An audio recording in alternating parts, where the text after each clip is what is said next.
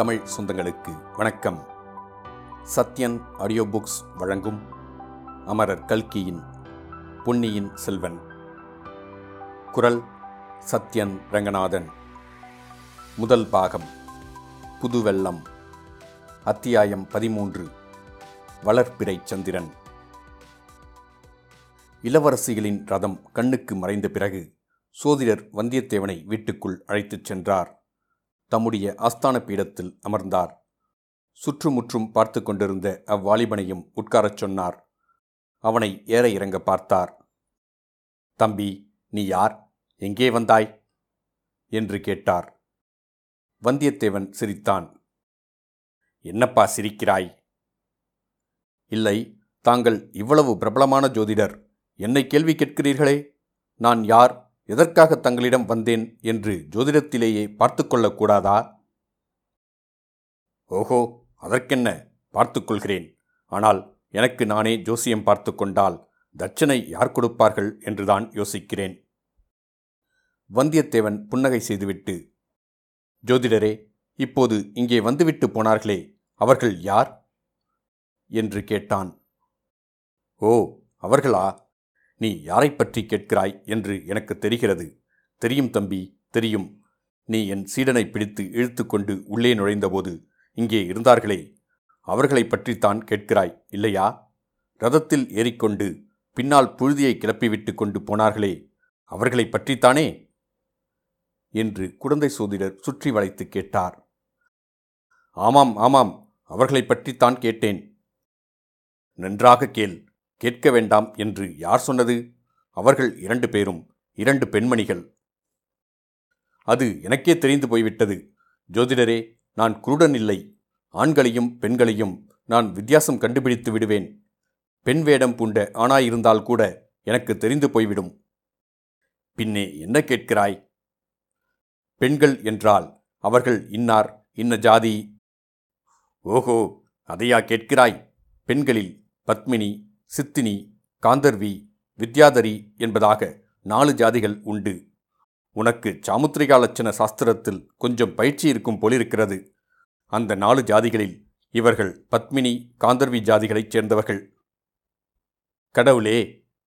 ஏன் அப்பனே? கடவுளை நான் கூப்பிட்டால் நீங்கள் ஏன் என்று கேட்கிறீர்களே? அதில் என்ன பிசகு? கடவுள் சர்வாந்திரயாமி என்று நீ கேட்டதில்லையா? பெரியவர்களுடைய சகவாசம் உனக்கு அவ்வளவாக கிடையாது போலிருக்கிறது. எனக்குள்ளே இருப்பவரும் கடவுள்தான். உனக்குள்ளே இருப்பவரும் கடவுள்தான். நீ இழுத்துக்கொண்டு உள்ளே வந்தாயே. அந்த என் சீடனுக்குள்ளே இருப்பவரும் கடவுள்தான். போதும் போதும் நிறுத்துங்கள். இத்தனை நேரம் பேசச் சொன்னதும் கடவுள்தான். இப்போது நிறுத்தச் சொல்வதும் கடவுள்தான். ஜோதிடரே இப்போது இங்கே இருந்து போனார்களே. அந்த பெண்கள் யார்? எந்த ஊர்? என்ன குலம்? என்ன பெயர் என்று கேட்டேன். சுற்றி வளைக்காமல் மறுமொழி சொன்னால் சொன்னால் எனக்கு நீ என்ன தருவாய் அப்பனே? என் வந்தனத்தை தருவேன். உன் வந்தனத்தை நீயே வைத்துக்கொள். ஏதாவது பொன்தானம் கொடுப்பதாயிருந்தால் சொல்லு. பொன்தானம் கொடுத்தால் நிச்சயமாய் சொல்வீர்களா? அதுவும் சொல்லக்கூடியதாயிருந்தால்தான் சொல்லுவேன். தம்பி இதை கேள். ஜோதிடன் வீட்டுக்கு பலரும் வந்து போவார்கள். ஒருவரைப் பற்றி இன்னொருவரிடம் சொல்லக்கூடாது.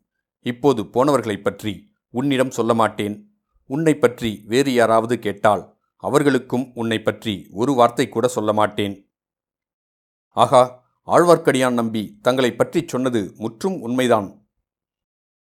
ஆழ்வார்க்கடியாரா அவர் யார் அப்படி ஒருவர்? தங்களுக்கு தெரியாதா என்ன? ரொம்பவும் தங்களை தெரிந்தவர் போல் பேசினாரே. ஆழ்வார்க்கடியான் நம்பி என்று கேட்டதே இல்லையா?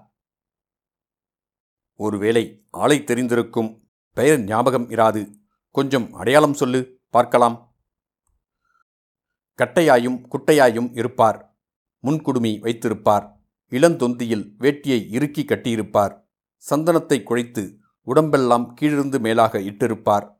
சைவர்களைக் கண்டால் சண்டைக்கு போவார். அத்வைதிகளைக் கண்டால் தடியை தூக்குவார். சற்று முன்னால் நீயும் கடவுள் நானும் கடவுள் என்றீர்களே. அதை ஆழ்வார்க்கடியான் கேட்டிருந்தால் கடவுளை கடவுள் தாக்குகிறது என்று சொல்லி தடியினால் அடிக்க வருவார். தம்பி நீ சொல்வதையெல்லாம் சேர்த்து பார்த்தால் திருமலையப்பனை பற்றி சொல்கிறாய் போலிருக்கிறது. அவருக்கு அப்படி வெவ்வேறு பெயர்கள் உண்டா? ஊருக்கு ஒரு பெயர் வைத்துக் கொள்வார் அந்த வீர வைஷ்ணவர். ஆளுக்கு தகுந்த வேஷமும் போடுவாராக்கும். ஆகா சமயத்துக்கு தகுந்த வேஷமும் போடுவார். சொல்லுவதில் கொஞ்சம் கற்பனையும் பொய்யும் கலந்திருக்குமோ? முக்காலே மூன்றரை வீசம் பொய்யும் கற்பனையும் இருக்கும். அரை வீசம் உண்மையும் இருக்கலாம். ரொம்ப பொல்லாத மனிதர் என்று சொல்லுங்கள். அப்படியும் சொல்லிவிட முடியாது. நல்லவருக்கு நல்லவர் பொல்லாதவருக்கு பொல்லாதவர். அவருடைய பேச்சை நம்பி ஒன்றும் செய்ய முடியாது. நம்புவதும் நம்பாததும் அந்தந்த பேச்சை பொறுத்திருக்கிறது. உதாரணமாக தங்களிடம் போய் சோதிடம் கேட்டால் நல்லபடி சொல்வீர்கள் என்று அவர் கூறியது? அவர் பேச்சில் அரை விஷம் உண்மையும் இருக்கும் என்றேனே அந்த அரை விஷத்தில் அது சேர்ந்தது. அப்படியானால் எனக்கு ஏதாவது ஜோதிடம் ஆருடம் சொல்லுங்கள் நேரமாகிவிட்டது எனக்கு போக வேண்டும் ஐயா. அப்படி அவசரமாக எங்கே போக வேண்டும் அப்பனே? அதையும் தாங்கள் ஜோதிடத்தில் பார்த்துச் சொல்லக்கூடாதா? எங்கே போக வேண்டும்? எங்கே போகக்கூடாது? போனால் காரியம் சித்தியாகுமா? என்பதை பற்றியெல்லாம் தான் தங்களை கேட்க வந்தேன். ஜோதிடம் ஆருடம் சொல்வதற்கும் ஏதாவது ஆதாரம் வேண்டும் அப்பனே. ஜாதகம் வேண்டும். ஜாதகம் இல்லாவிடில் பிறந்த நாள் நட்சத்திரமாவது தெரிய வேண்டும். அதுவும் தெரியாவிடில் ஊரும் பேருமாவது சொல்ல வேண்டும். என் பெயர் வந்தியத்தேவன். ஆகா வானர் குலத்தவனா? ஆமாம். வல்லவரையன் வந்தியத்தேவனா? சாட்சாத் அவனேதான். அப்படி சொல்லு தம்பி முன்னமே சொல்லியிருக்க கூடாதா? உன் ஜாதகம் கூட என்னிடம் இருந்ததே தேடி பார்த்தால் கிடைக்கும். ஓஹோ அது எப்படி? என்னை போன்ற ஜோதிடர்களுக்கு வேறு என்ன வேலை? பெரிய வம்சத்தில் பிறந்த பிள்ளைகள் பெண்கள் இவர்களுடைய ஜாதகங்களை எல்லாம் சேர்த்து வைத்துக் கொள்வோம். நான் அப்படியொன்றும் பெரிய வம்சத்தில் பிறந்தவன் அல்லவே? நன்றாகச் சொன்னாய். உன்னுடைய குலம் எப்பேற்பட்ட குலம்? வானர் குலத்தைப் பற்றி கவிவாணர்கள் எவ்வளவு கவிதைகளையெல்லாம் பாடியிருக்கிறார்கள்? ஒருவேளை நீ கேட்டிருக்க மாட்டாய். ஒரு கவிதையைத்தான் சொல்லுங்களேன் கேட்கலாம். ஜோதிடர் உடனே பின்வரும் பாடலை சொன்னார். வாணன் புகழுரையா வாயுமுண்டோ மாகதற்கோன்? வாணன் பெயரெழுதா மார்புண்டோ? வாணன் கொடித்தாங்கி நில்லாத கொம்புண்டோ உண்டோ அடிதாங்கி நில்லா அரசு. ஜோதிடர் இசைப்புலவர் அல்லவென்பது அவர் பாடும்போது வெளியாயிற்று. ஆயினும் பாடலை பண்ணில் அமைத்து மிக விளக்கமாகவும் உருக்கமாகவும் பாடினார். கவி எப்படி இருக்கிறது என்று கேட்டார். கவி காதுக்கு நன்றாகத்தான் இருக்கிறது. ஆனால் என்னுடைய கொடியை ஏதாவது ஒரு மாட்டின் கொம்பில் நானே கட்டிவிட்டால்தான் உண்டு. அரச மரத்து கிளைமேல் ஏறி நின்றால்தான் அரசு என் அடியை தாங்கும். அது கூட சந்தேகம்தான். கனம் தாங்காமல் கிளை முறிந்து என்னையும் கீழே தள்ளினாலும் தள்ளும் என்றான் வந்தியத்தேவன். இன்றைக்கு உன் நிலைமை இப்படி நாளைக்கு எப்படி இருக்கும் என்று யார் கண்டது? என்றார் ஜோதிடர். தாங்கள் கண்டிருப்பீர்கள் என்று எண்ணியல்லவா வந்தேன்? என்றான் வல்லவரையன்.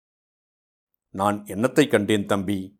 எல்லாரையும் போல் நானும் அற்ப ஆயுள் படைத்த மனிதன்தானே? ஆனால் கிரகங்களும் நட்சத்திரங்களும் வருங்கால நிகழ்ச்சிகளைச் சொல்கின்றன. அவை சொல்லுவதை நான் சிறிது கண்டறிந்து கேட்பவர்களுக்குச் சொல்கிறேன். அவ்வளவுதான். கிரகங்களும் நட்சத்திரங்களும் என் விஷயத்தில் என்ன சொல்கின்றன ஜோதிடரே? நீ நாளுக்கு நாள் உயர்வாய் என்று சொல்லுகின்றன. சரியாக போச்சு. இப்போதுள்ள உயரமே அதிகமாயிருக்கிறது. உங்கள் வீட்டில் நுழையும் போது குனிய வேண்டியிருக்கிறது. இன்னும் உயர்ந்து என்ன செய்வது? இப்படியெல்லாம் பொதுவாகச் சொல்லாமல் குறிப்பாக ஏதாவது சொல்லுங்கள். நீ ஏதாவது குறிப்பாக கேட்டால் நானும் குறிப்பாகச் சொல்லுவேன். நான் தஞ்சாவூருக்கு போகிற காரியம் கைகூடுமா? சொல்லுங்கள். நீ தஞ்சாவூருக்கு உன் சொந்த காரியமாக போகிறதானால் போகிற காரியம் கைகூடும். இப்போது உனக்கு ஐயக்கிரகங்கள் உச்சமாயிருக்கின்றன. பிறருடைய காரியமாக போவதாயிருந்தால் அந்த மனிதர்களுடைய ஜாதகத்தை பார்த்து சொல்ல வேண்டும். வந்தியத்தேவன் தலையை ஆட்டிக்கொண்டு மூக்கின் மேல் விரலை வைத்து ஜோதிடரே தங்களைப் போன்ற சாமர்த்தியசாலியை நான் பார்த்ததே இல்லை என்றான். முகஸ்துதி செய்யாதே தம்பி என்றார் ஜோதிடர். இருக்கட்டும் கேட்க வேண்டியதை தெளிவாகவே கேட்டுவிடுகிறேன். தஞ்சாவூரில் சக்கரவர்த்தியை தரிசிக்க விரும்புகிறேன். அது சாத்தியமாகுமா? என்னை விட பெரிய ஜோதிடர்கள் இருவர் தஞ்சாவூரில் இருக்கிறார்கள். அவர்களைதான் கேட்க வேண்டும். அவர்கள் யார்? பெரிய பழுவேட்டரையர் ஒருவர் சின்ன பழுவேட்டரையர் ஒருவர். சக்கரவர்த்தியின் உடல்நிலை மிக மோசமாயிருப்பதாகச் சொல்கிறார்களே அது உண்மையா? யாராவது ஏதாவது சொல்வார்கள் சொல்வதற்கு என்ன? அதையெல்லாம் நம்பாதே வெளியிலும் சொல்லாதே. சக்கரவர்த்திக்கு ஏதாவது நேர்ந்துவிட்டால் அடுத்த பட்டம் யாருக்கு என்று சொல்ல முடியுமா? அடுத்த பட்டம் உனக்கும் இல்லை எனக்கும் இல்லை. நாம் ஏன் அதை பற்றி கவலைப்பட வேண்டும்? அந்த மட்டில் தப்பி பிழைத்தோம் என்றான் வந்தியத்தேவன். உண்மைதான் தம்பி பட்டத்துக்கு பாத்தியதை என்பது சாதாரண விஷயம் அல்ல மிக அபாயகரமான விஷயம் இல்லையா? ஜோசியரே தற்சமயம் காஞ்சியில் இருக்கிறாரே இளவரசர் ஆதித்த கரிகாலர். இருக்கிறார். அவருடைய சார்பாகத்தானே நீ வந்திருக்கிறாய்? கடைசியாக கண்டுபிடித்து விட்டீர்கள். சந்தோஷம். அவருடைய யோகம் எப்படி இருக்கிறது? ஜாதகம் கைவசம் இல்லை தம்பி. பார்த்துதான் சொல்ல வேண்டும். இளவரசர் மதுராந்தகரின் யோகம் எப்படி? அவருடையது விசித்திரமான ஜாதகம். பெண்களின் ஜாதகத்தை ஒத்தது. எப்போதும் பிறருடைய ஆதிக்கத்துக்கு உட்பட்டிருப்பது. இப்போது கூட சோழ நாட்டில் பெண்ணரசு நடைபெறுவதாகச் சொல்கிறார்களே. அள்ளி ராஜ்யத்தை விட மோசம் என்கிறார்களே. எங்கே தம்பி அப்படி சொல்கிறார்கள்? கொள்ளிடத்துக்கு வடக்கே சொல்கிறார்கள். பெரிய பழுவேட்டரையர் புதிதாக மனம் புரிந்து கொண்ட இளையராணியின் ஆதிக்கத்தை பற்றி சொல்கிறார்கள் போலிருக்கிறது. நான் கேள்விப்பட்டது வேறு. என்ன கேள்விப்பட்டாய்? சக்கரவர்த்தியின் திருக்குமாரி குந்தவை பிராட்டித்தான் அவ்விதம் பெண்ணரசு செலுத்துவதாக சொல்லுகிறார்கள். ஜோதிடர் சற்றே வந்தியத்தேவன் முகத்தை உற்று பார்த்தார். சற்று முன் அந்த வீட்டிலிருந்து சென்றது குந்தவை தேவி என்று தெரிந்து கொண்டுதான் அவ்விதம் கேட்கிறானோ? என்று முகத்திலிருந்து அறிய முயன்றார். ஆனால் அதற்கு அறிகுறி ஒன்றும் தெரியவில்லை. சுத்த தவறு தம்பி சுந்தர சோழ சக்கரவர்த்தி தஞ்சையில் இருக்கிறார். குந்தவை பிராட்டி பழையாறையில் இருக்கிறார். மேலும் மேலும் என்ன? ஏன் நிறுத்திவிட்டீர்கள்? பகலில் பக்கம் பார்த்து பேச வேண்டும். இரவில் அதுவும் பேசக்கூடாது. ஆனாலும் உன்னிடம் சொன்னால் பாதகமில்லை. இப்போது சக்கரவர்த்திக்கு அதிகாரம் ஏது? எல்லா அதிகாரங்களையும் பழுவேட்டரையர்கள் அல்லவா செலுத்துகிறார்கள்? இப்படி சொல்லிவிட்டு ஜோதிடர் வந்தியத்தேவனுடைய முகத்தை மறுபடியும் ஒரு தடவை கவனமாக பார்த்தார். ஜோதிடரே நான் பழுவேட்டரையரின் ஒற்றன் அல்ல அப்படி சந்தேகப்பட வேண்டாம். சற்று முன்னால் ராஜ்யங்களும் ராஜவம்சங்களும் நிலைத்து நில்லாமை பற்றி சொன்னீர்கள். நான் பிறந்த வானர்குலத்தையே உதாரணமாகச் சொன்னீர்கள். தயவு செய்து உண்மையைச் சொல்லுங்கள். சோழ வம்சத்தின் வருங்காலம் எப்படி இருக்கும்? உண்மையைச் சொல்கிறேன் சந்தேகம் சிறிதுமின்றி சொல்கிறேன். ஆனி மாத கடைசியில் காவேரியிலும் காவேரியின் கிளை நதிகளிலும் புதுவெள்ளம் வரும். அப்போது அது நாளுக்கு நாள் பெருகப் போகும் புதுவெள்ளம் என்பது காவேரி தீரத்தில் உள்ளவர்களுக்கு நன்றாய் தெரியும். ஆவணி புரட்டாசி வரையிலும் வெள்ளம் பெருகிக் கொண்டுதான் இருக்கும். கார்த்திகை மார்கழியில் வெள்ளம் வடிய ஆரம்பிக்கும்.